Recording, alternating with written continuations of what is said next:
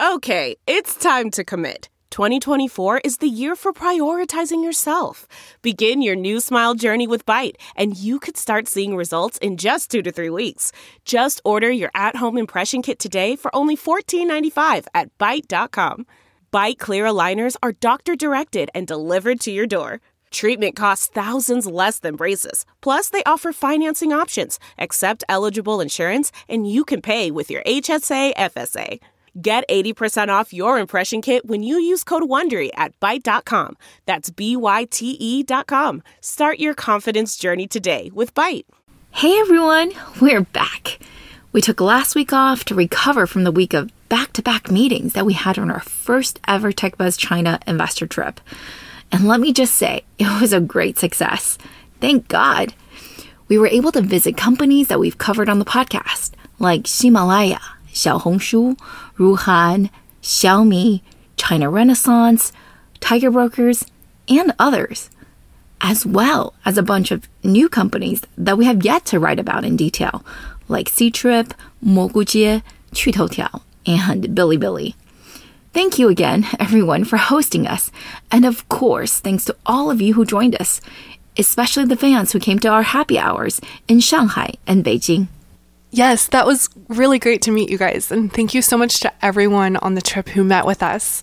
We learned a ton, and today's episode is somewhat inspired by the conversations we had with the companies this month, as well as some topics we've been keeping an eye on for a while. Luckily for us, the conversations confirmed rather than disproved all that we've been sharing with you on TechBuzz so far. Things like the rise of the rural consumer, the increasing focus on B2B, the dominance of Alibaba and Tencent. All of these things are definitely true. Something else that's true? The rise of the influencer and idol economies in China and how they are changing the face of Chinese tech, especially e commerce. We'll give you some famous examples of what it's like to be a Chinese influencer, or what a dedicated Chinese fan really does, and how this whole new ecosystem that they've created may be redirecting how large Chinese internet companies operate. Personally, while the KOL story may be more relevant currently, I find the idol story much more interesting and bizarre and more uniquely Chinese. So, we're going to tell you about both, and you can let us know after the show which one you enjoyed more. The president's key economic team goes to China. Uh, after a whole night thinking, I say I still want to do it.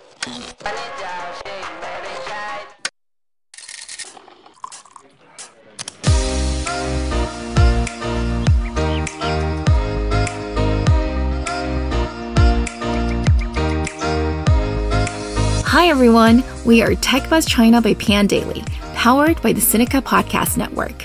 We are a bi weekly podcast focused on giving you a peek into what's buzzing within the tech community in China. We uncover and contextualize unique insights, perspectives, and takeaways on headline tech news that don't always make it into English language coverage, so you can be smarter about the world of China tech. TechBuzz China is a part of pandaily.com, an English language site that tells you everything about China's innovation. And I'm one of your two co-hosts, Ray Ma. And I'm your other co host, Yingying Lu. We'd like to acknowledge our partners, Deal Street Asia and SupChina, the creator of the Sinica Podcast Network. In addition to TechBuzz, you can also find Sinica, which covers current affairs, NüVoices, and Ta for Ta on Women, the business-oriented China Econ Talk, and the Caixin Sinica Business Brief from China's leading business magazine. Oh, before we forget, we want to share with you the Information's expertly curated event on the tech and transport revolution in Asia, taking place in Hong Kong on the afternoon of November the 6th. So go to theinformation.com for more information and let them know we sent you. Finally, as always, if you enjoyed listening to our podcast, please leave us a review on iTunes or whatever other platform you use. And to incentivize you guys to do so, we're going to enter everyone who writes us a review on iTunes into a drawing, and the winner shall receive a copy of Matt Sheehan's The Trans Pacific Experiment. We'll do the drawing when we hit 100 ratings, so help us get there.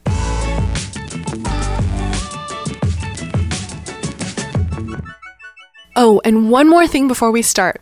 we want to tell you about a brand new master's program nearby at the University of San Francisco.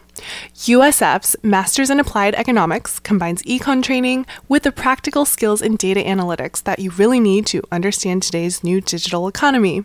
Their curriculum covers skills like R and Python, machine learning, and experimental design. To learn more and to get a fee waiver for the fall 2020 class, please go to usfca.edu slash techbuzz.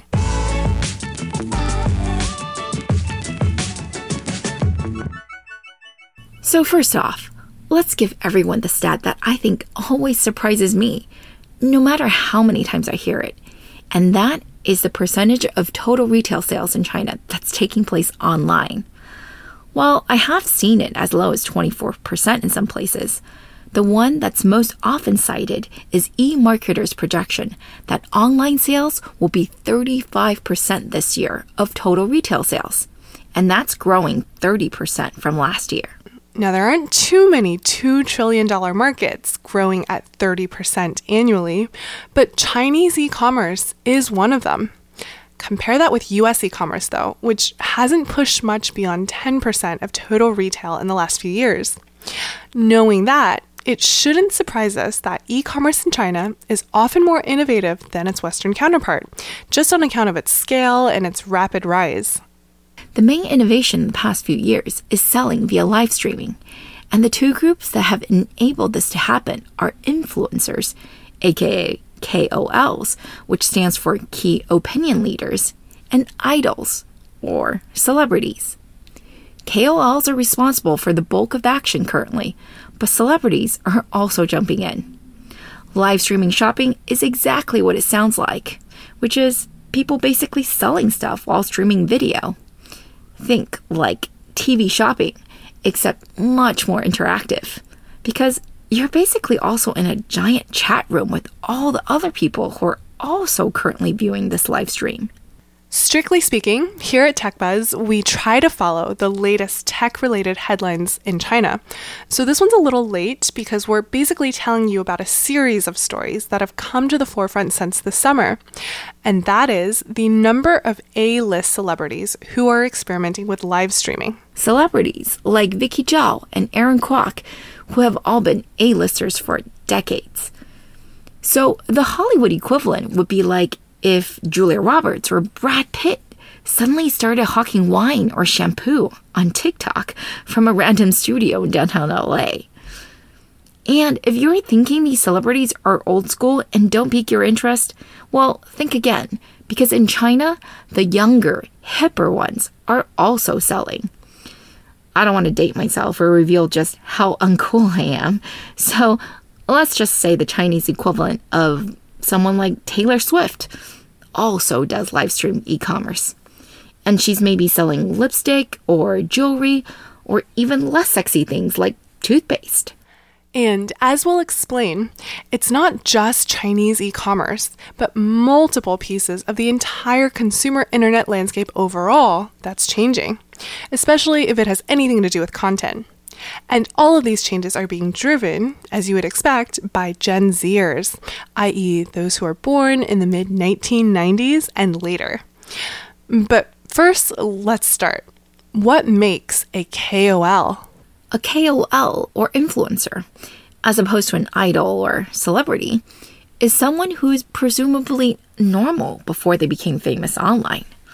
That is, they often had a job or identity outside of the entertainment industry, but because of either some fluke or good luck or by sheer effort, they began to build a distinctive audience that follows them for some specific expertise. It could be advice about romantic relationships, or fashion, or travel, or one of the many other industries that people want to know more about. That's pretty much the same as in the US, but we can also give you some hard numbers around influence and reach, although these are always a moving target. Based on one recent article, though, apparently you are a KOL if you have more than 300,000 WeChat official account fans, half a million Weibo fans, 1 million TikTok or Kuaishou fans, 50,000 Xiaohongshu fans, or 50,000 Bilibili fans. That sounds right, since those are the most social and community oriented sites in Chinese internet. And just by the magnitude of followers required, you can get a sense of the size of each platform and the relative engagement on them. There are only 50k fans you need for Xiaohongshu, for example, versus 1 million for Douyin or TikTok. Obviously, Xiaohongshu is a lot smaller than TikTok, but its users are also highly motivated to shop and primarily go onto the app to discover what to buy, whereas people are just looking to be entertained on Douyin. An online survey of a few hundred brands showed that 60% chose KOL marketing as a main channel for advertising, making it the most popular choice. And of course, there is good reason to be so bullish.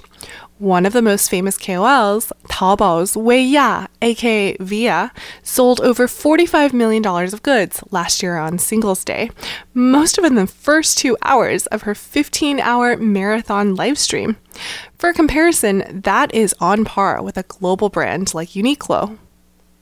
And don't you think that it's just female influencers who are breaking records, although they do make up 80% of streamers?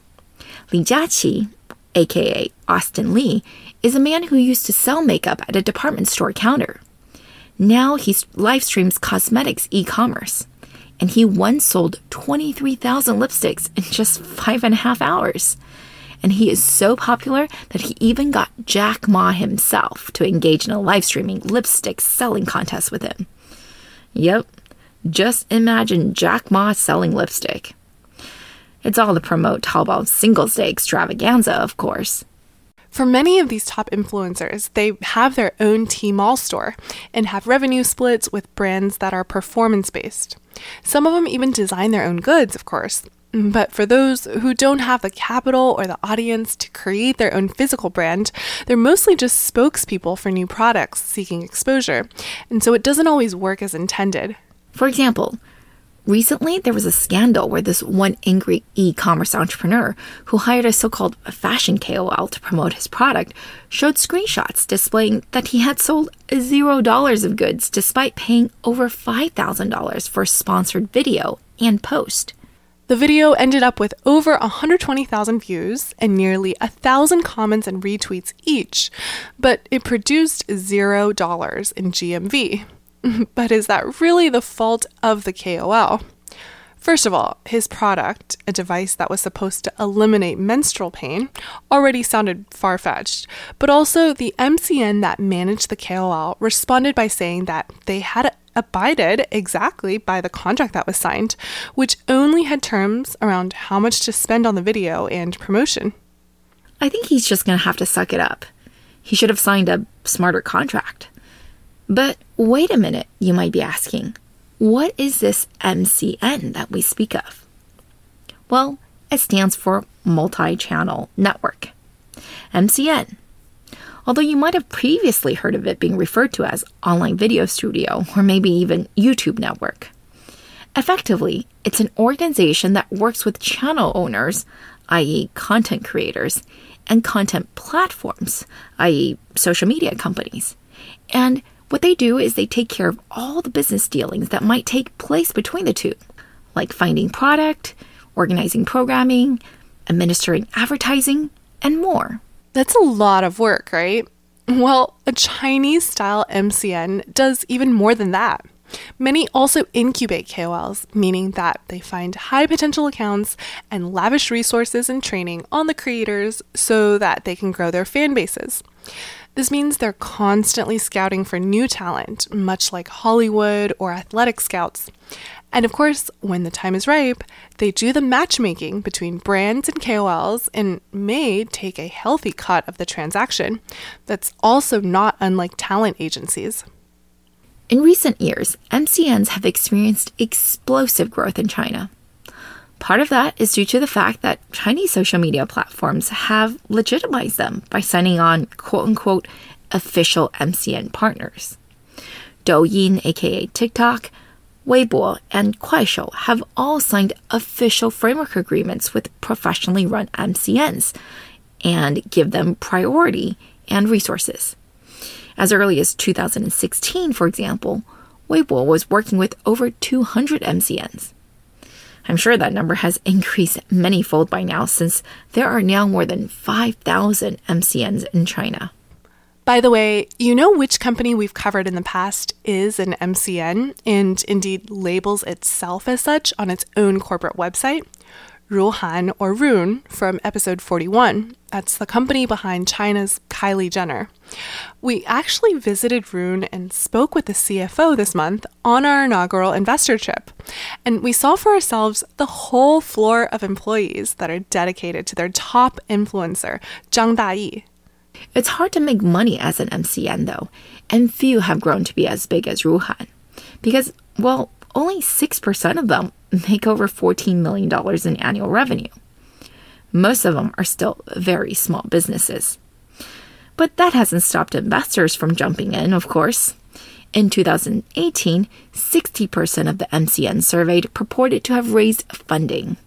Of course, most of that was Series A and below, as the industry is still in its infancy. All right, so MCNs are basically one stop shops that act like a super agent, finding latent KOLs, nurturing them, investing in them, and pairing them up with a steady stream of customers. Of course, MCNs don't just cater to e commerce. There's also ones focused on esports, for example, but they're pretty easy to understand and just a bit more involved than what you'd see here in the US. What about this idol business, though? That is way different, right? Yeah, if KOLs operate roughly like what you'd expect, idols and celebrities probably do not. I'm not sure if it's uniquely Chinese because I think there's some crazy fans in Japan and Korea as well, but organized fan groups of the scale you see in China just don't seem to be the norm in the US, as far as I can tell anyway. And we'll pick one specific example to illustrate what we mean. First of all, we should probably explain the nuance between idol or idol and celebrity or mingxing. While the latter basically means what you would expect actors, singers, TV hosts, etc. Idols are a subgroup within celebrities that originally referred to good looking and personable celebrities from outside of China, most often from Japan or Korea. By personable, we actually mean that they have carefully manufactured appearances, personalities, and personal narratives. 人设. And these are meant to attract the most number of fans. And most of these idols are very, very young, often breaking out as teenagers. I think anyone familiar with the Japanese and Korean popular music industry and culture will verify that this mostly works. China, to a large degree, has imported this way of producing new pop entertainers. One of the best examples is the ridiculously popular girl band reality TV show called Produce 101 that's funded by Tencent and is itself a spin off of a South Korean show that's created by the entertainment conglomerate CJ. The show basically whittled down 101 hopeful contestants to a final group of just 11 girls and relied on well known gimmicks such as audience voting to create user engagement. Season 1 had more than 4.3 billion views and 90 million mentions on Weibo and propelled dozens of girls from unknowns to real stars, at least in the idol sense. Take the phenomenon Yang Chaoyue, Chaoyue Yang. Yang's claim to fame is that, well, she is aggressively mediocre. no, really. And even that might be too generous an assessment. That's why we pick her as an example, because her continued popularity is honestly somewhat baffling, and so is an exceptionally good example of the power of the internet in China. As far as we know, she was, and continues to be, bad dancer, a bad singer, and just massively untalented compared to the tens of thousands of other girl band hopefuls in China. Many of whom, by the way, have been training for this industry since a very young age. And she admits to this. The reason that Yang is so unqualified, though, is simple.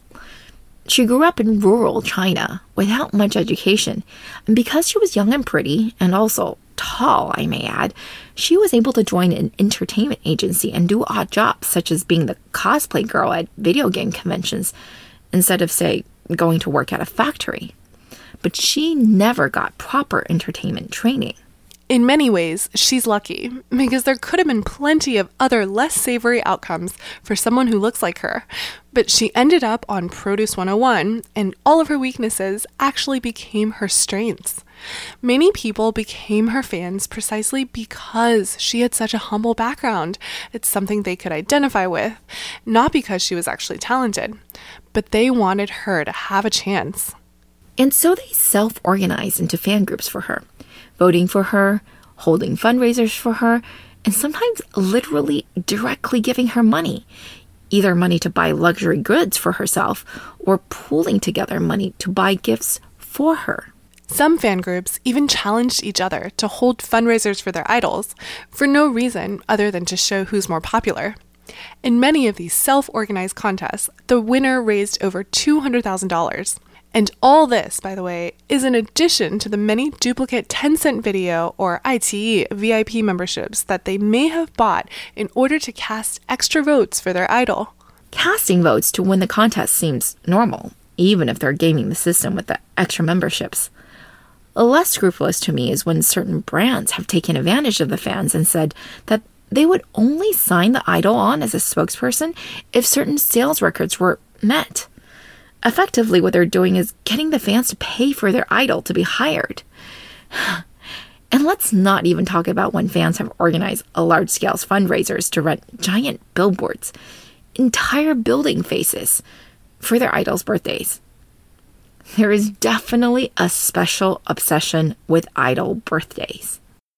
Delve into the shadows of the mind with Sleeping Dogs, a gripping murder mystery starring Academy Award winner Russell Crowe. Now available on digital. Crowe portrays an ex homicide detective unraveling a brutal murder he can't recall. Uncovering secrets from his past, he learns a chilling truth. It's best to let sleeping dogs lie. Visit sleepingdogsmovie.com slash Wondery to watch Sleeping Dogs, now on digital. That's sleepingdogsmovie.com slash Wondery. Yeah, remember when Kris Wu's fans swamped US iTunes in advance of his birthday and basically had his new album sweep the charts? Yeah, they totally gamed the system unethically. But still, it was funny to see so called experts tweet that, oh my god, this is another example of China taking over. Clearly, they don't know the first thing about this whole ecosystem of economic activity produced by fans, aka fanquan. For example, in Kris's case, his fans had self organized to collectively game various channels in addition to iTunes, such as Google Play, Spotify, and Apple Music. Actually, that's a really impressive level of self organization. But okay, you're probably asking us now, as crazy as these fans are, what do they do that might actually affect these technology companies? Well, for one, there's probably a lot of fake data that's generated by these overeager fans. Just like trending on Twitter, the Chinese social media equivalent Weibo has a concept of resou or hot searches. Getting your idol to the top of the hot searches list or resoubang is considered a huge achievement that requires much coordination. But fan groups attempt to do it on a regular basis, and not for any particularly good reason either. Like we said, it's mainly to demonstrate their idol's continued popularity. Yeah, that is, it isn't always for promoting new albums or movies or anything like that.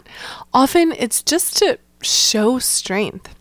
For example, another one of Produce 101 Starlet's fans, not Yang Chaoyue, decided that they would try to get her birthday trending for no reason other than to, well, show that she is popular. They got the tweet to be retweeted 6.3 million times. How do they do that? Well, obviously by using a ton of fake accounts and systematically logging into each one and retweeting from there. This explains why, when you look at the actual replies on many of these popular idol social media accounts, there are a ton of empty ones that are clearly made by volunteers to shuabang or flood the platforms to get their idols trending. So, if you think zombie accounts and fake engagement on Western social media platforms are a problem, imagine how much of a headache it is for Chinese platforms, for whom many Gen Z fans supporting their idols by showing the best social media stats is basically a blood sport. They are doing it for no reason other than being able to say that their idol is on top. And sometimes because of pure superstition that doing so will bring them good luck. Could you really say Weibo and other platforms are not encouraging this type of behavior, though? By one count, there are 77 such trending lists that idols could top at any given moment. I think the platforms are well aware of what creating such lists do for the rabidly competitive fans. But they keep on adding oil to the fire because they benefit too from all these headlines proclaiming millions of views and forwards. And many others have also seen the business opportunity in all this chaos. Given the large amount of coordination, logistics, payments, travel that these campaigns all require, wouldn't it make sense to make software to take care of the admin? And of course, someone has thought of that already. One of the most famous such apps was called Xingyuan, which meant help star. And sure enough, it allowed you to help your star by purchasing fake accounts starting at a fraction of a cent. Earlier this year, though, it got in trouble and was delisted from app stores because I guess finally it pissed off some stakeholder badly enough to be banned. But even though it was one of the biggest, there are dozens of apps just like it still floating around. In terms of e commerce, almost one third of Gen Z responders said they'd be willing to buy products that their idols endorsed, or the same products that their idols used, and a fifth would be willing to attend their idol's live stream and buy virtual gifts. Apparently, 6% said they would be willing to spend money on their idol every single day. That's upwards of almost $1,000 a month. And a Sequoia China report showed that one in six born post 2000, that is, people, mostly girls by the way, still in their teens and younger, consider themselves star chasers, meaning that their primary hobby was supporting their idols. This entire phenomenon has been dubbed 粉丝经济, or fan economy. As many have noted, as soon as people saw that there was money to be made from these 流量明星, or pop idols with oh, lots of internet traffic, there was bound to be large scale abuse. We don't know the exact numbers for China, but an estimate by an American economist predicted that fake followers will cost brands about $1.5 billion in advertising dollars this year, or 15% of the total 8.5 billion that's currently projected. I would definitely not be surprised if that number is higher in China, but at least there are real sales happening. But that doesn't mean the sales aren't problematic. Although some live streamers are actually selecting and selling products through their own shops or even creating them as their own branded products, in the case of some of Ruhan or Ruhnn's top influencers, many are just selling other people's stuff, meaning that they aren't taking care of returns or customer service, and they might not know the product very well, or at least they're not incentivized to tell you the truth about the product. Yeah, which is why some of the best selling KOLs and idols are more protective of their reputations and only hawk products they know well and can vouch for. As for the lesser KOLs, though, I wish their customers luck because they may not have even picked out those products themselves, but instead been assigned to sell them by the MCN.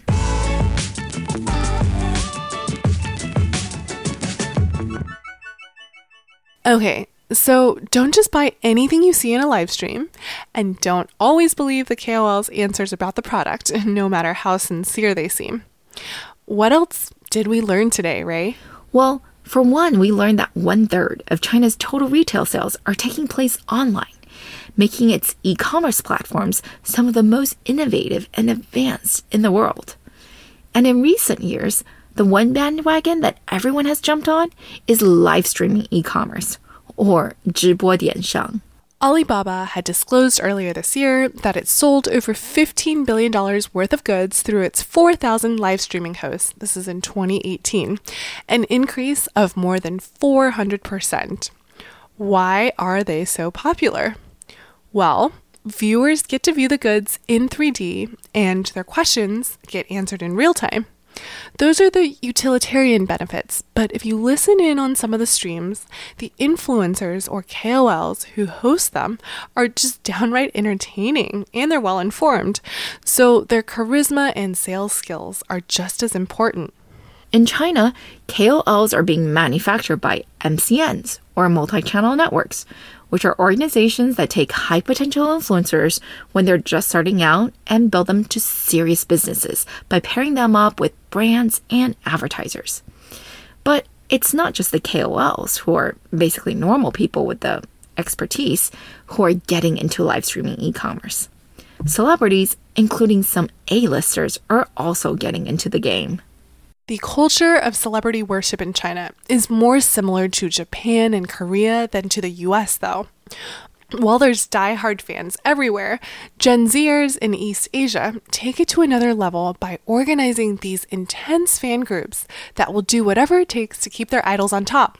Whether that means by buying fake social media accounts and retweeting until their idol's trending, faking positive reviews, or buying votes for their idol, or straight up crowdfunding money to give to their idol for luxury items, for celebrations, for whatever reason.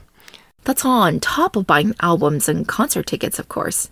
In the US, buying merch and posting about your favorite artist would already be considered pretty involved. But in East Asia, fans have apps and organized systems for this, where everyone's assigned a task and everyone has to screenshot what they did for their idol that day as a sort of daily check in and to be accountable to the whole group. And this behavior might be increasing, not decreasing.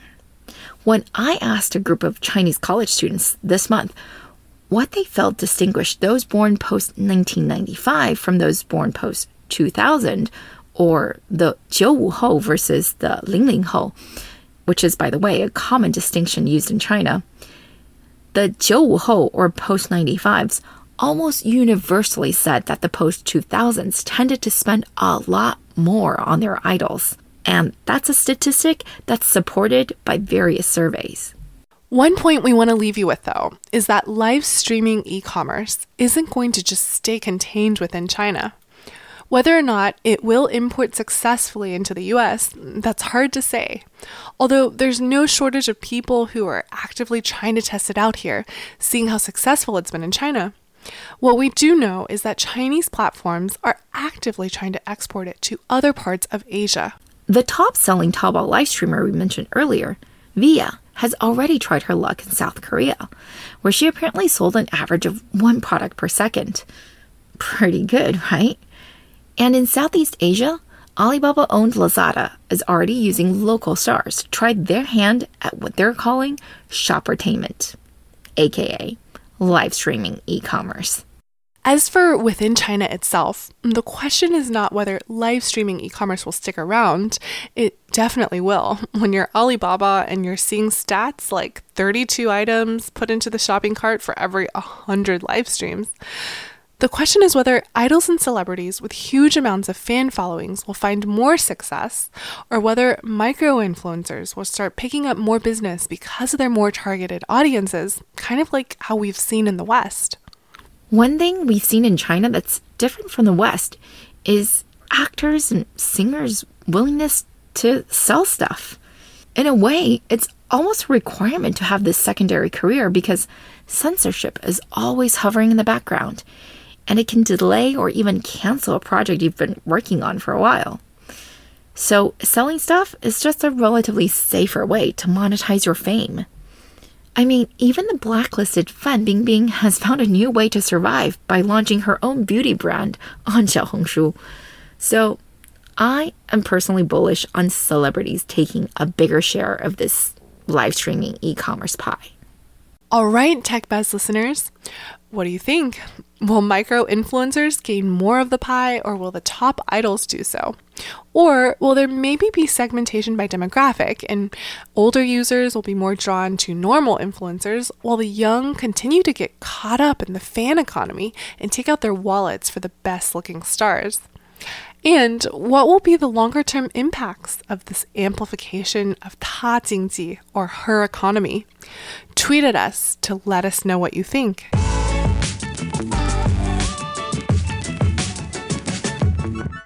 Okay, that's all for this week, folks. Thanks for listening. We really enjoyed putting this together, as usual, and we are always open to any comments or suggestions.